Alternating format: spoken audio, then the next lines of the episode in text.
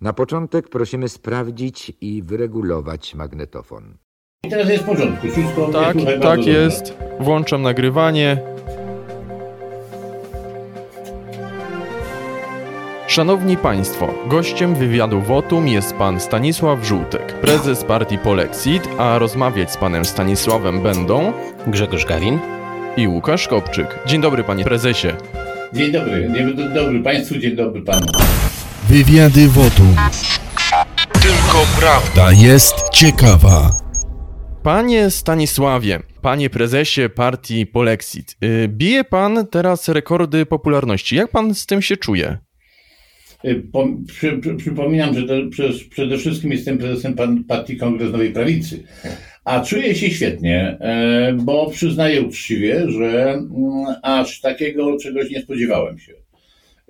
To duża y, zasługa przypadku zapewne, e, ale też zapewne tego, że niczego nie ukrywam i uczciwie mówię. E, Nie przygotowuję jakichś ułożonych, kłamliwych e, na wybory e, obietnic E, i chyba stąd się to bierze i ludzie to wyczuwają. Ale ja się czuję z tym świetnie.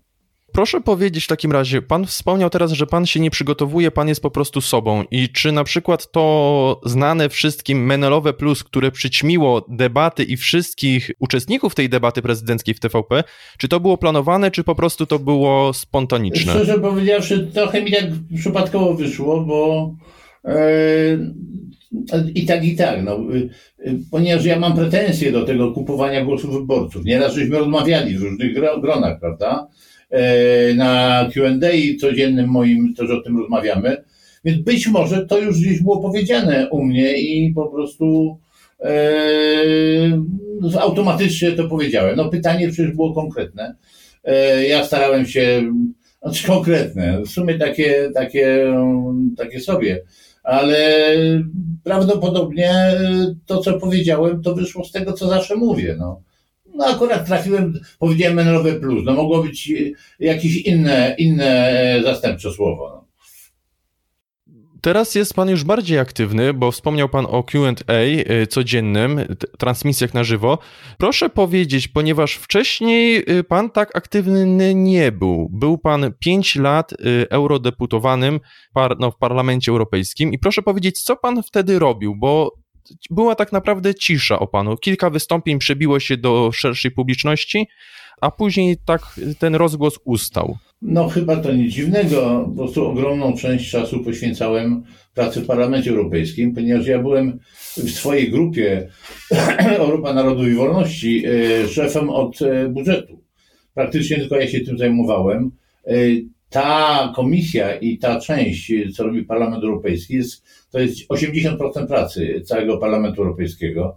E, A ja się tylko tym zajmowałem, więc byłem niesamowicie uwiązany pracą w dużej części bezsensowną, ponieważ byliśmy w mniejszości, więc to, co przygotowałem i mimo, że miałem własnych 40 głosów, no bo nikt tego w grupie nawet nie był w stanie sprawdzić, co ja przygotowałem, setki poprawek czy innych e, sposobów głosowań, e, jednak byliśmy w mniejszości jako rozteptycy, więc większość głosowań przegrywaliśmy.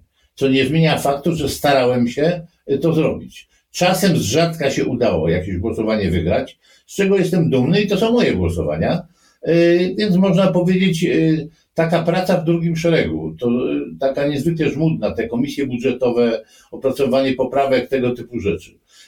To powoduje, że nie da się funkcjonować aktywnie w kraju. No ale skoro zostałem wybrany do Parlamentu Europejskiego tu z Polski, yy, no to chyba powinienem był poświęcić ten czas na tamtą pracę, no choćby nawet w dużej części yy, yy, przegraną. Trochę odchodząc już od tematu Europarlamentu e, i przechodząc, e, jakby to powiedzieć, do tematu polskiej polityki, no to jak widzimy, ludzie się teraz e, mocno rozleniwili, czekają na kolejne, jakby to powiedzieć, programy socjalne, właśnie te tak zwane plusy. I pan jednak proponuje ostre rozwiązania dla przeciętnego wyborcy. I myśli pan, że jest pan w stanie jakoś dotrzeć do, do ludzi właśnie ze swoim przekazem? No to one wcale nie są rozwiązania dla wyborcy. One są są dla, dla wyborcy i to już od samego startu tych moich propozycji niezwykle korzystne finansowo. No bo ja proponuję likwidację e, większości podatków, e, a zmiana VAT-u na 15% tylko ujednoliconego, prawda? Więc to oczywiście, że jest to związane z oszczędnościami, te, ale te oszczędności pierwsze, jakie mają być, to są związane z biurokracją, która tak samo rozhulała się na tych zasiłkach różnego rodzaju socjalnych. No przecież połowa pieniędzy, no, nie mówię dosłownie, ale ogromna część pieniędzy idzie właśnie na obsługę tych, tych, tych działań, prawda? Idzie na ściąganie podatku dochodowego, na podatku CIT, który tak naprawdę do budżetu niczego specjalnego nie wnosi. E, natomiast no, to są ilości ludzi zaangażowanych w te działania ściągania podatków, karania e, przedsiębiorców, którzy no, muszą być w mafii, jak tylko cokolwiek robią, bo nikt nie zna e, zasad podatku VAT. Więc te ilości ludzi zaangażowanych w tą biurokrację idą już miliony, bo to proszę zwrócić uwagę, nie są tylko ludzie wynajęci przez państwo, E, mówimy o setkach tysięcy ludzi, ale tak samo są to ludzie, którzy przedsiębiorcy muszą korzystać z biur księgowych, z e, doradców, bo oni nie są w stanie w tym gąszczu przepisów e, się kompletnie rozeznać.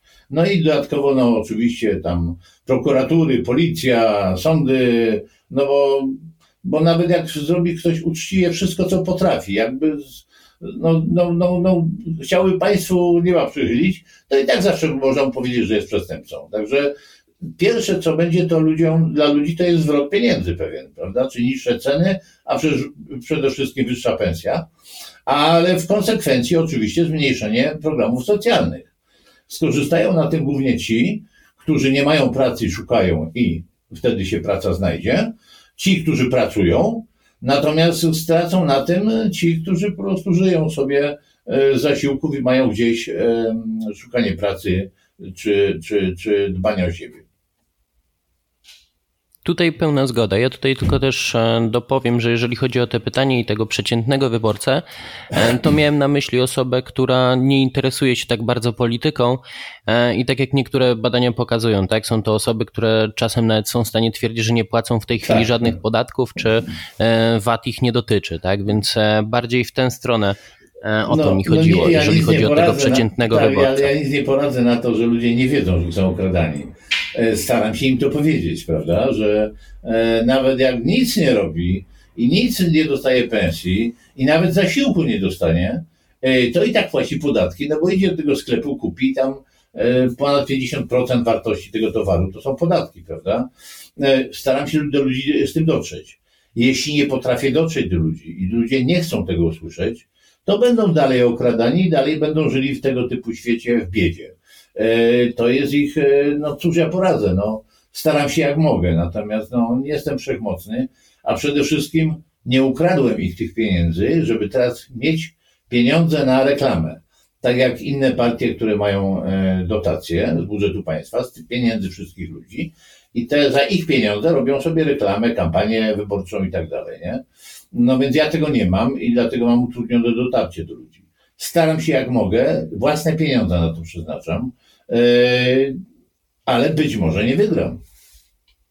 Wspomina Pan, że inni mają y, lepsze środki, tak? lepsze zasoby materialne, y, pieniądze, dojścia, jeżeli chodzi o prowadzenie kampanii.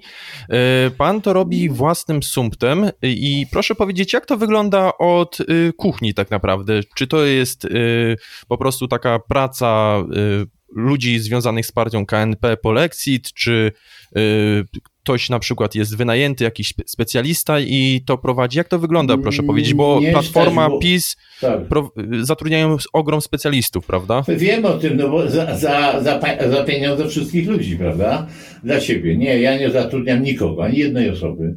To są wszystko wolontariusze, którzy myślą tak samo jak ja i swój czas poświęcają, czas swojej rodziny, swojej pracy na to, żeby mi pomóc e, w przygotowaniu filmu, na to, żeby pomóc mi w przygotowaniu e, spotkania internetowego czy jakiegokolwiek innego, na to, żeby e, zrobić projekt plakatu.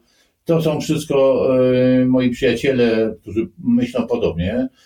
Natomiast bardzo wiele jest wydatków, które niestety trzeba pokryć jeżeli y, zakupić jakiś program na przykład do łączenia się y, z internetem, jeżeli trzeba wysłać listy, żeby zgłosić ludzi do komisji obwodowych, no zgłosiliśmy do ponad 2000 gmin.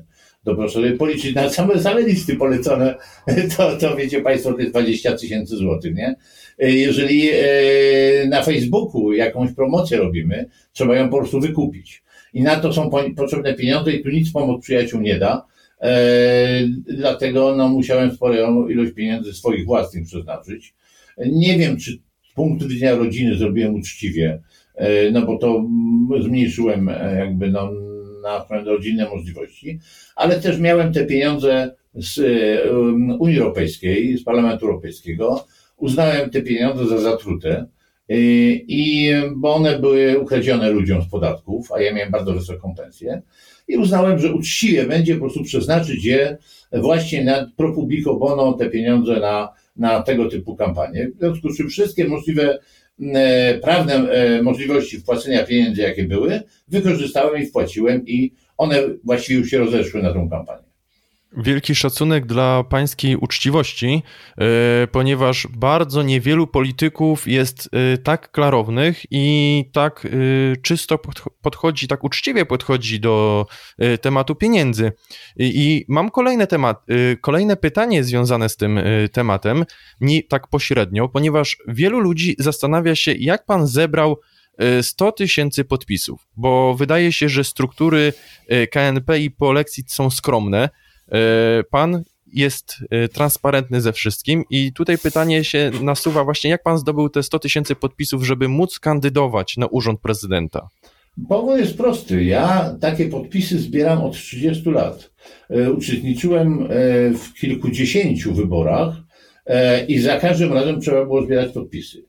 W związku z czym wypracowałem sobie ja i paru moich przyjaciół, wypracowaliśmy sobie pewne metody, sposoby organizacyjne, bo ludzie, którzy teraz startują, myślą, że to, o, to wyjdą na ulicę, zbiorą podpisy. Nie. Tak się nie da. Trzeba się do tego przygotować, trzeba mieć wszystko, e, każdą minutę wykorzystaną. Trzeba poprosić ludzi z zewnątrz dać reklamę. Ja taką dawałem reklamę, żeby właśnie między innymi ona mnie też kosztowała. E, ta, którą własnymi rękami byłem w stanie zrobić, na Facebooku e, głównie, żeby ludzie przysłali mi, mi podpisy, a tak swoją drogą zapewne myśleli tak samo, że w domyśle, jak przyślą zgodę, to pewnie ich e, zgłoszę do komisji obwodowej, co zresztą, tak jak mówię, zrobiłem. Ale tych sposobów zbierania podpisów było wiele. Oczywiście, że zbieraliśmy na ulicy, no potem w końcówce pandemii, e, wtedy jak się zaczęła ta pandemia, to była tragedia, prawda? To było to, że mam e, kontakty z ludźmi, tymi moimi przyjaciółmi, które zawsze uruchamiam w trakcie kampanii, żeby oni w swoich lokalnych środowiskach e, ruszyli właśnie ze zbieraniem podpisów. Każdy inaczej to robi, ale jest spora grupa tych ludzi. Przygotow- związana z tym, że znam ich po prostu z dawnych wyborów, nawet jak e, nie ma ich w partii mojej politycznej już, ale byli na przykład, to ja kontakt z nimi mam. I problem jest z tym, żeby jak ogłoszone zostaną wybory, żeby natychmiast to uruchomić, a nie czekać, zwlekać. Dokumentację jak do Państwowej Komisji Wyborczej, jeżeli tylko mam uprawnienia, to ja następnego dnia składam. Ja, ja po prostu jestem od razu przygotowany, więc mam pod względem organizacyjnym przewagę nad innymi, nad innymi normalnymi kandydatami, no bo jeśli chodzi oczywiście kandydatów partyjnych typu tam z Platformy, z PiSu, czy tam, e, no tych, co, co otrzymują, no to mają te dotacje, to są kilka, kilkanaście, kilkadziesiąt milionów rocznie, złotych, prawda? E, rocznie, no to siłą rzeczy oni mogą wynająć dowolną liczbę ludzi do, do pracy, mimo że nie wolno płacić za zbieranie podpisów, to to oni po prostu wynajmują pracowników e, i udają, że nie płacą za zbieranie podpisów, a a te setki pracowników zbierają podpisy, nie? Czy tam e, coś innego jeszcze robią, bo zauważyłem, że niestety w paru przypadkach jest tak, że podpisy są fałszowane. W tym sensie, że są przepisywane z dawnych, e, z dawnych, e, z dawnych wyborów. Czyli to, jest, czyli, to jest pra- czyli to jest prawda, że podpisy są przepisywane, bo ta pogłoska, ta plotka, tak w cudzysłowie, y, krąży po internecie wśród ludzi już od jakiegoś czasu. Wie pan, jak widzę, jak, ile ja czasu, energii e, i pieniędzy poświęciłem na zebranie tych podpisów e, i ledwo je zebrałem, e, a na dodatek ja jestem organizacyjnie lepiej przygotowany niż inni. To jak widzę, że ktoś inny powie, prawda, że o, tu zgłosił się i po trzech dniach ma podpisy, wie pan, no to ja nie chcę tego komentować. E, jest to dla mnie sprawa oczywista. Yy, I tyle, nie? Nie mam bezpośrednich dowodów, ale pośrednie to ja mam. Bo ja rozmawiam z ludźmi, którzy mówią, widzieli, to prawda i tak dalej, nie? Yy, Ja nie, nie robiłem zdjęć, nawet jakbym robił, to mnie podkreślił. Ja nie, nie mam zwyczaju donosów robić, jakichkolwiek. E, Uważam to jedno z najbardziej obrzydliwych rzeczy. E, Ale prawdą jest, że niestety e, z rozmów z, od lat z różnymi kręgami, jak rozmawiam, to widzę, że to jest. Ja uznałem, że nie opłaca mi się tak robić, dlatego że jak potrafię zebrać podpisy, to to jest też już rodzaj kampanii. Ludzie, jak się podpiszą e, pode mną, to jakaś część z nich e, bardziej będzie zwracała uwagę na mnie, więc ja traktowałem to jako rodzaj kampanii. E, Natomiast niestety smutna prawda jest taka, że moim skromnym zdaniem to jest mój szacunek, więc mogę się mylić. E, Większość podpisów, które są składane do Państwowej Komisji Wyborczej, jest e, przepisana albo sfałszowana. Pozostając przy kwestii podpisów, wspomniał Pan o pomocy dawnych znajomych, z dawnych struktur y, partii. I proszę powiedzieć, jak to wyglądało, jeżeli chodzi o rozłam w KNP i jak układają się relacje z konfederatami teraz? Partia KNP, Konfederacja, Pan i pozostali, Tak. jak to wygląda współpraca, jeżeli chodzi o dogadywanie się, tak? Tak, no więc to nastąpiło w końcówka 14, początek 15 roku, 2015 oczywiście. E, Tam była sprawa związana z pewnym innym podejściem do sposobu działania między e, ludźmi, którzy długo są e, w Kongresie Nowej Prawicy, a wcześniej byli w UPR-ze, e, a panem Januszem Korwin-Mikke. Głównie polegało to na, my mamy w statucie, mieliśmy i mamy zapisany taki punkt, że cel nie uświęca środków.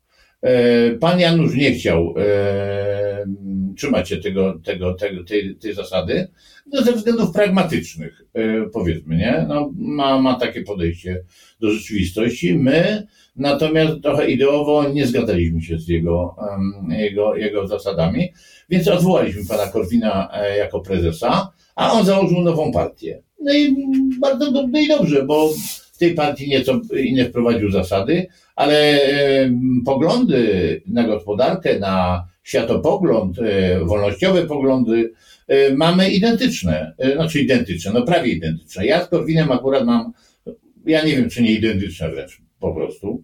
To jest, zbieżność jest nie- niesłychanie wyjątkowa. I funkcjonowaliśmy, taka można powiedzieć, jak to Kwaśniewski mówił, szorstka przyjaźń. E, W Parlamencie Europejskim znakomicie współpracowaliśmy. Jak ja akurat gdzieś wychodziłem i asystenci mieli przygotować głosowanie, to mówiłem, że Korwin, tak jak Korwin powie to, żeby oni zrobili, on dokładnie to samo robił, tak jak Żółtek powie to, żebyśmy robili, więc pod tym względem nie ma sprawy. Spotykamy się, zapraszałem go i był u mnie na paru turniejach szczeleckich, e, tutaj przyjeżdżał. E, Natomiast rok temu, jak były wybory, jak zgłosiłem tam do niego i do, spotkaliśmy się w Warszawie, zaproponowałem, że wspólnie pójdziemy do wyborów. E, Ocenili, że no być może oni już tam mają jakieś poukładane, czy miejsca, czy coś. W każdym razie e, nie chcieli tego. No jak nie chcieli, no to trudno, prawda? No mieli prawo do tego. Więc dlatego wspólnie nie wystąpili, nie, nie, nie wystartowaliśmy. W prezydenckich sytuacja jest inna, tu nie ma potrzeby współpracy. Im więcej nas będzie kandydowało, tym więcej będziemy mieli dostęp do ludzi, żeby im prawdę powiedzieć. I większy czas antenowy i tak dalej, nie? Więc tu nie ma sprawy, natomiast na najbliższe wybory, jakie będą, prawdopodobnie będziemy współpracować i być może pójdziemy wspólnie. Ja bym tego chciał w każdym razie. No, przy czym im lepszy będę miał wynik, tym większa pewność, że A czy te głosy nie są rozbijane? Bo pan mówi, że im więcej osób startuje, to więcej o, osób po prostu słyszy też y, o idei, wolność, idei wolnościowej, Przy- ale to, czy te głosy się nie Przy- rozbijają? Przy, tak, przy założeniu, e, że, mm, bo to było tak, gdy ja ka, kandydowałem, zbierałem podpisy, założyłem, że będę miał bardzo mały wynik, ale dotrę do ludzi. E, poinformuję ich, e, e, jakąś strukturę, dzięki temu też lepszą zrobię partyjną, e, albo, albo, albo tego, żeby nam na, chodziło o wybory parlamentarne i tak dalej. Oczywiście, że kampania, e, ta nadzwyczajnie, która się zrobiła mi, e, no, wprowadziła element możliwości wejścia do drugiej tury z małą szansą, no przecież uczciwie przyznam, ale nie mam szklanego sufitu. Ja sobie wyobrażam sytuację, że mogę wejść do drugiej tury.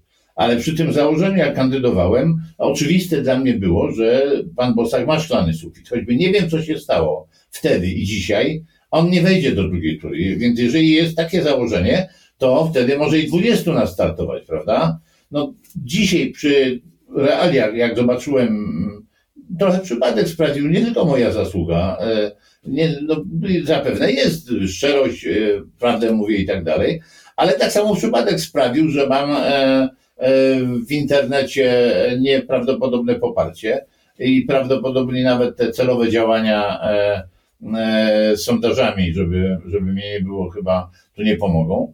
Więc być może jakiś jest, jest taka możliwość i wtedy można by rozmawiać na temat zabierania sobie głosów, czy ktoś wejdzie z nas do drugiej tury, czy nie. No ale w tym momencie raczej, ponieważ ja wiem, że pan Bosak nie wejdzie, więc ja zakładam, że prędzej pan Bosak by powinien zrezygnować, nie? Bo mam małe szanse, ale jakieś tam mam.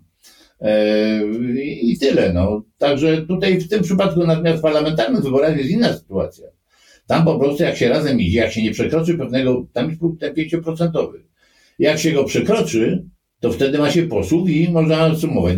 Jak się odbije na dwie części, to dwa razy po 4% daje 0 e, procent, 0 posłów, prawda? E, więc tam, tam jest istotna sprawa współpracy. Tutaj w tej chwili nie jest aż tak bardzo istotna. Rozumiem. Czy w takiej sytuacji, e, właśnie jeżeli chodzi o te wybory parlamentarne za tak na dobrą sprawę 3 lata, czy właśnie jest Maksimum. szansa, że no tak, chyba, że wydarzy się coś niespodziewanego i będą przyspieszone wybory ze względu no, na... na przykład będzie wybrany inny prezydent niż Duda i, i mogą się zrobić przyspieszone wybory. I czy wtedy możemy oczekiwać e, pana Stanisława Żółtka w Konfederacji? Czy taki scenariusz jest według pana możliwy? Tak. E, a jeżeli jest, to na ile jest możliwy? To znaczy od razu powiem, jak chciałem rok temu, tak i teraz chcę. Z tym, że nie mówimy tu o partii Konfederacja, bo ona była założona na wybory parlamentarne, e, te polskie, technicznie. E, Konfederacja była wcześniej jako połączenie dwóch, współpraca dwóch grup, narodowców i partii Korwin, prawda? Więc chciałbym, żeby była współpraca trzech grup, e, narodowców, partii Korwin i Kongresu Nowej Prawicy, jako niech będzie nawet Konfederacja. Jak najbardziej. I ja chcę tego. E, żebyśmy wspólnie poszli do wyborów. E, czy ze strony pana Janusza będzie taka chęć? Chyba tak. Przy czym, jeśli oczywiście będzie miał jakiś wynik znaczący, no to, to ta chęć z drugiej strony będzie musiała być. E, to wtedy nie ma wyjścia, pójdziemy razem, nie? Dlatego mówię, im lepszy będę miał wynik, tym większa pewność wspólnego pójścia. Ja ze swojej strony deklaruję taką chęć. Rozumiem. A czy tutaj już e, wcześniej jakieś, e, nie wiem, może przeprowadzał Pan, jak to się mówi teraz ładnie, badania, czy tak w cudzysłowie szpiegował Pan, czy właśnie wewnątrz Konfederacji jest taka chęć współpracy, aby później po prostu te rozmowy tak. były łatwiejsze? Nie musiałem przeprowadzać, bo nie tylko ja, ja robię QA codziennie, tak samo robi pan Bosak, pan Korwin, znaczy nie codziennie, ale robią. I po prostu to jest podstawowe pytanie, które jest nam zadawane. Mnie, e, być może mnie najczęściej, e, z ogromną chęcią właśnie, żebyśmy współpracowali, żebyśmy się połączyli. E, no to są już w tej chwili no, tysiące. No pewnie, czasem się powtarza ten sam, ta sama osoba, nie? Ale my tu próbujemy to selekcjonować jakoś, ile to może osób i tak dalej. No to jest właściwie w tej chwili masowa żeby nie powiedział histeria, e, masowe zachowanie ze strony tam tych ludzi z Konfederacji. Mhm. I jeszcze e, chciałbym się zapytać, e, bo tutaj wiadomo, że podczas, e, jakby to powiedzieć, kadencji Europarlamentu Janusz Korwin-Mikke kończył swoje wypowiedzi słynnymi słowami, że a poza tym sądzę, że Unia Europejska powinna być zniszczona. I czy pan pod tymi słowami jest w stanie się podpisać? To nie do końca tak. E, to pojęcie zniszczona, e, o co tak naprawdę chodzi. Ja w ogóle, Unia Europejska to był wspaniały pomysł Schumana, tylko został zniszczony ten pomysł. Unia zrobiła się potworkiem. Takiego potworka rzeczywiście by trzeba było zniszczyć, tylko to trzeba powiedzieć, że chodzi o tą obecną sytuację, a nie o samą ideę. Bo ja bym chciał, żeby Polska wyszła szła z Unii Europejskiej. Najlepiej, jakby ona się rozleciała, ta Unia, i założylibyśmy od nowa Unię, prawda? Najpierw częścią kraju, potem być może z resztą. Nauczeni smutnym doświadczeniem, e, nie dalibyśmy tego typu władzy jakiejś Komisji Europejskiej i tak dalej, bo to ma być współpraca narodów. Więc e, sama idea takiego, takiej współpracy i pewnego powiązania, ale znacznie luźniejszego, e, jest mi bliska. Więc bym się podpisał pod tym stwierdzeniem? Tak jak dzisiaj to ludzie rozumieją, to tak. Ale jak się głębiej zastanowić, to, to nie jest to do końca tak, tak idealnie, prawda? Więc, więc po prostu no, taka jest moja odpowiedź. No, na tym powszechnym rozumieniu o dzisiejszej Unii, jaka jest, to tak. Szkoda natomiast, że i pan Korwin i Konfederacja zaprzestali na ten temat mówić. Uznali, że to się może nie spodobać większości wyborców, ponieważ większość chce pozostania w Unii Europejskiej. Nie wiedzą o tym, jak są okradani co się dzieje, jakie są plany Unii Europejskiej. Ja próbuję o tym powiedzieć. Ja mówię to jawnie i nie boję się tego, że większość jest przeciwko temu, bo chcę im wytłumaczyć i może zmienią zdanie. A oni podeszli do wyborów tak jak no trochę inni. To znaczy nie mówmy tego, nie, mów, nie rozmawiajmy o tym, bo, a no, bo większość jest przeciwko temu, to, to przestajemy o tym gadać i, i to, to przestaje być istotne. Nie podoba mi się to, bo to jest właśnie to sprawa tego podejścia. E, moim zdaniem cel nie uświęca środków, a tutaj w, tym, w tamtym przypadku to zaprzestanie mówienia o wyjściu z Unii Europejskiej e, oznacza, że, że cel uświęca środki. Można o tym nie mówić, bo trzeba wejść do, do, do, do, trzeba mieć dobry wynik jako kandydat na prezydenta. Mnie się to nie podoba. Ja nie uznaję po prostu omijania tematów albo kłamania na jakiś temat ze względu na to, że będę miał jakiś zysk. Pan ma bardzo radykalne poglądy, jeżeli chodzi o prawdę, o podejście do Unii, Euro, do Unii Europejskiej, ale jeżeli chodzi o ludzi, to z Pana wypowiedzi można usłyszeć, y, że wywnioskować, że traktuje pan ludzi z szacunkiem. I mam do pana pytanie, ponieważ pojawiła się w internecie informacja, że będzie pan uczestnikiem tak zwanego hate parku. I podczas tego programu mogą też lecieć w Pana stronę bluzgi, wyzwiska. I proszę powiedzieć, czy jest Pan na to przygotowany? A no wie Pan, ja 30 lat funkcjonuję, a ponieważ nie kłamię, tylko szczerze mówię w oczy, no często nieprzyjemne, nieprzyjemne dla ludzi rzeczy, to jestem e, odporniony na to, ponieważ to zawsze bywało jest po prostu. No. W ogóle, jeżeli ktoś mówi o sprawach politycznych i, i głosi e, poglądy przeciwne do jakiejś konkurencji e, i mówi to jawnie i tak dalej, to musi być przygotowany do tego, że po pierwsze do jego otoczenia e, popierających go przyjdzie nadreprezentacja nawiedzonych ludzi, którzy zamiast mu pomóc, to mu zaszkodzą. E, po drugie, że po przeciwnej stronie im będzie ważniejszy, im jego głos, głos będzie się bardziej liczył, tym bardziej po drugiej stronie znajdą się wrogowie. E, I co więcej, wśród tych wrogów znajdą się ludzie e, głupi nie, i, nie, i nastawieni w sposób chamski, prawda? Ja wiem o tym, ale chciałem zwrócić uwagę na jedną rzecz. Otóż po czym poznać wartość człowieka? No, przecież jakbym nie miał wrogów, to znaczyłoby, że nie jestem nic wart. Zgadza się, to prawda. Proszę w takim razie powiedzieć, jeżeli na przykład tak się y, stanie, że nie zostanie pan y, prezydentem Rzeczpospolitej, to proszę powiedzieć, jakie będą pana przypadku plany? Co pan y, zamierza zrobić w takim przypadku?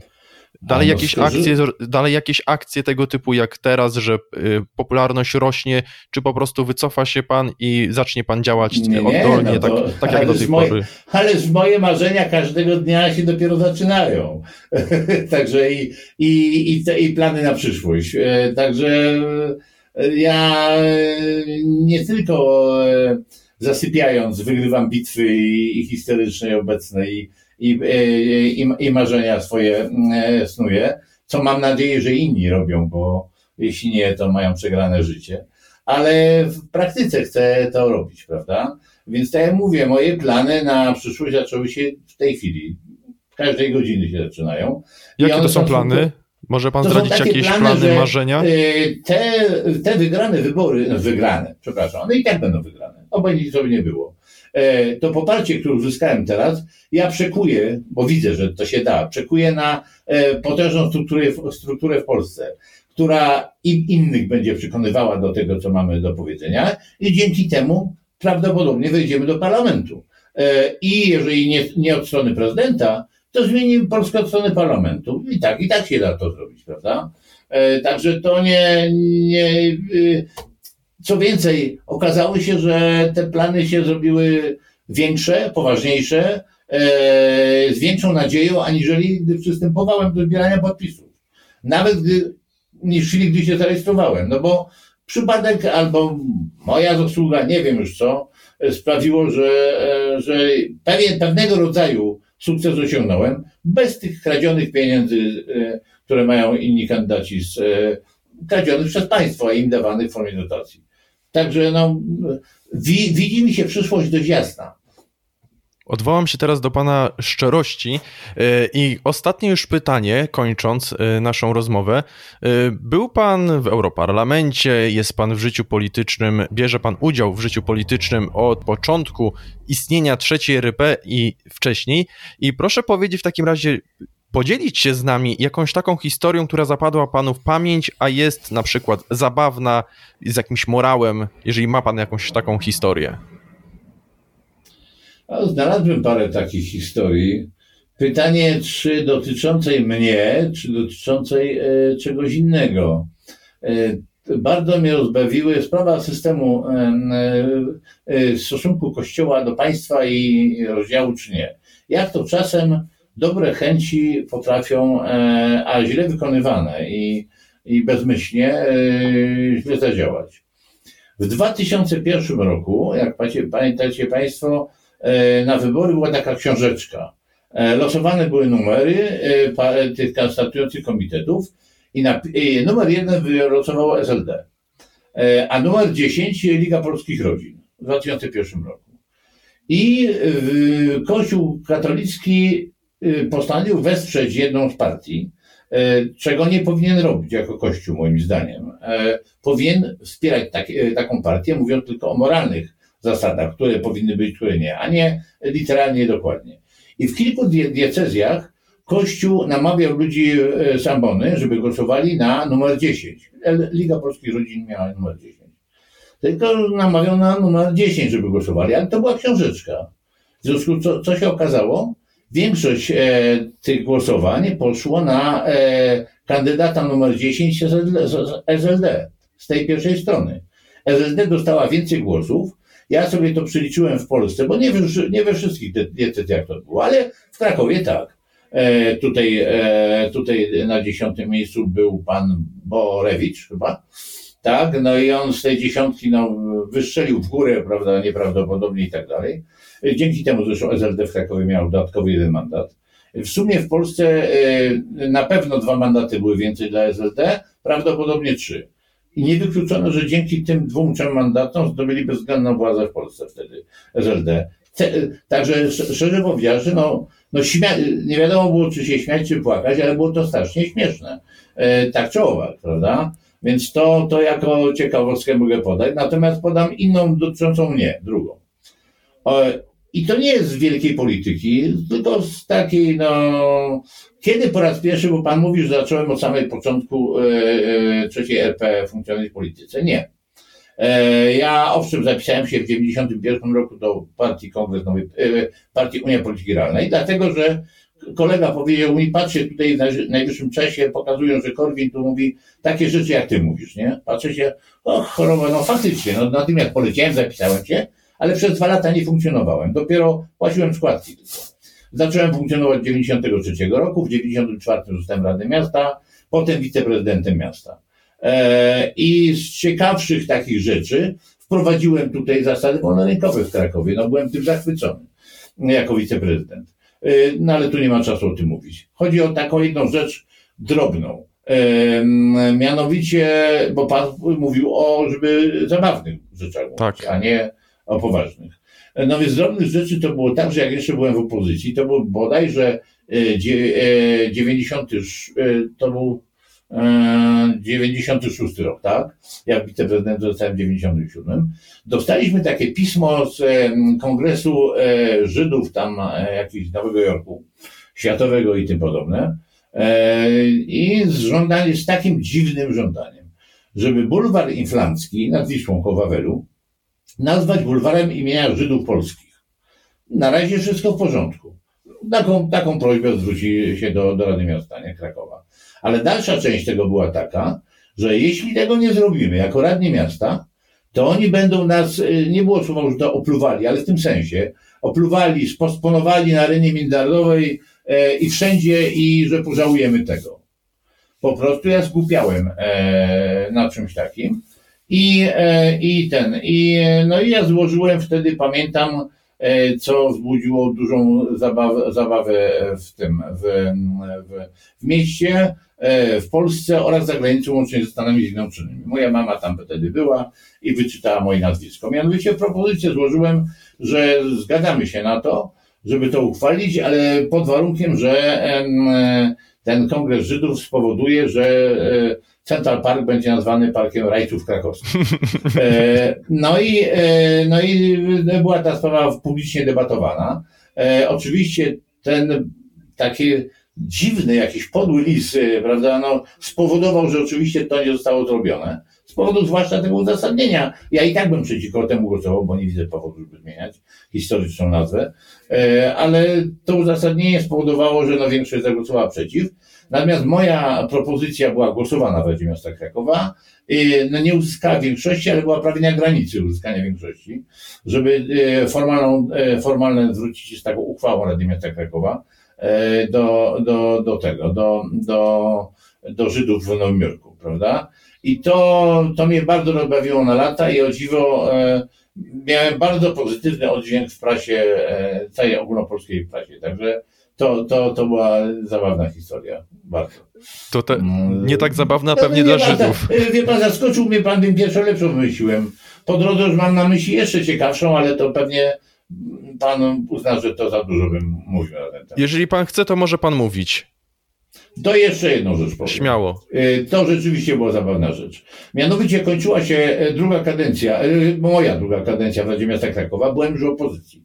To był 2000, przełom 2001-2002 roku.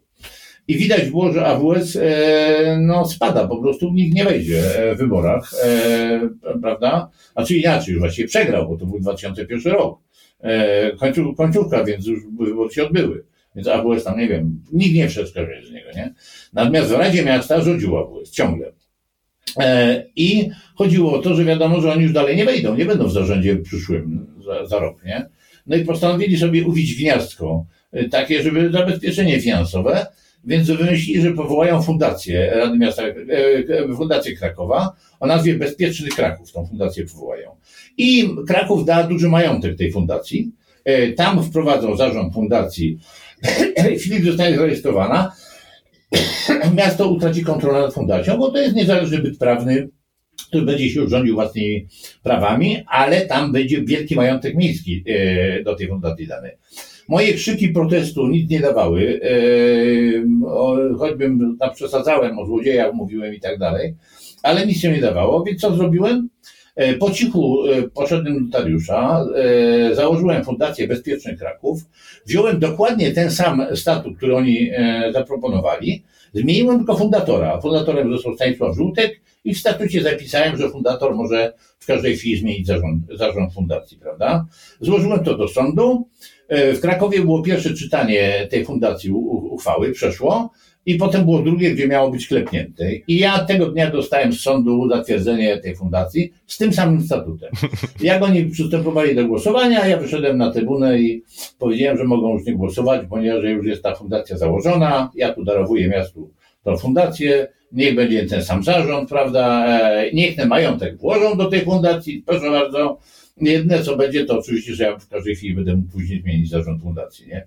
No, zawyła cała Rada Miasta Krakowa, przynajmniej ta rządząca część. E, media oszalały po prostu. Jedni ze szczęścia, drudzy, e, bo to była głośna sprawa w Krakowie, e, drudzy z nienawiści. E, a ja miałem radochy, co nie miara, po prostu. Po prostu e, otoczenie, które mnie dołapało, to pozytywne, które mi się to podobało, nie? e, no to oczywiście mnie tam na rękach nosili, mieliśmy zabawę przed nią, biesiadę, więc strasznie, bywają w polityce też miłe e, historie. I ta fundacja jest do tej pory, ta Fundacja Bezpiecznych Kraków, ale tego majątku od gminy nie, do- nie otrzymała. To namieszał pan y, ostro y, i pomieszał pan Tak, szyki. bo, były to zabawne chwile i wspaniałe. Y, To teraz jeszcze pan też może zamieszać w polskiej polityce i jakby nie patrzeć, już pan to robi swoją popularnością w pierwszej kolejności. Y, Takie mam plany. W takim razie, panie Stanisławie, bardzo dziękujemy za rozmowę, za to, że zgodził się pan udzielić nam wywiadu y, i życzymy powodzenia realizacji planów i żeby te plany y, się powiodły. Wszystkiego dobrego i bardzo Dzie- dziękujemy. Dziękuję ślicznie nawzajem. Wszystkiego Dziękujemy bardzo. Wszystkiego dobrego. Żegnam Państwa, żegnam, e, żegnam słuchaczy. Dziękuję bardzo. Słuchałeś podcastu Wotum. Nie chcesz przegapić kolejnego wywiadu, Obserwuj nas na Spotify lub na innych platformach podcastowych. polub nasz fanpage na Facebooku. Subskrybuj kanał Wotum na YouTubie. Nie zapomnij również skomentować i dać łapki w górę. Wszystkie linki znajdziesz w opisie.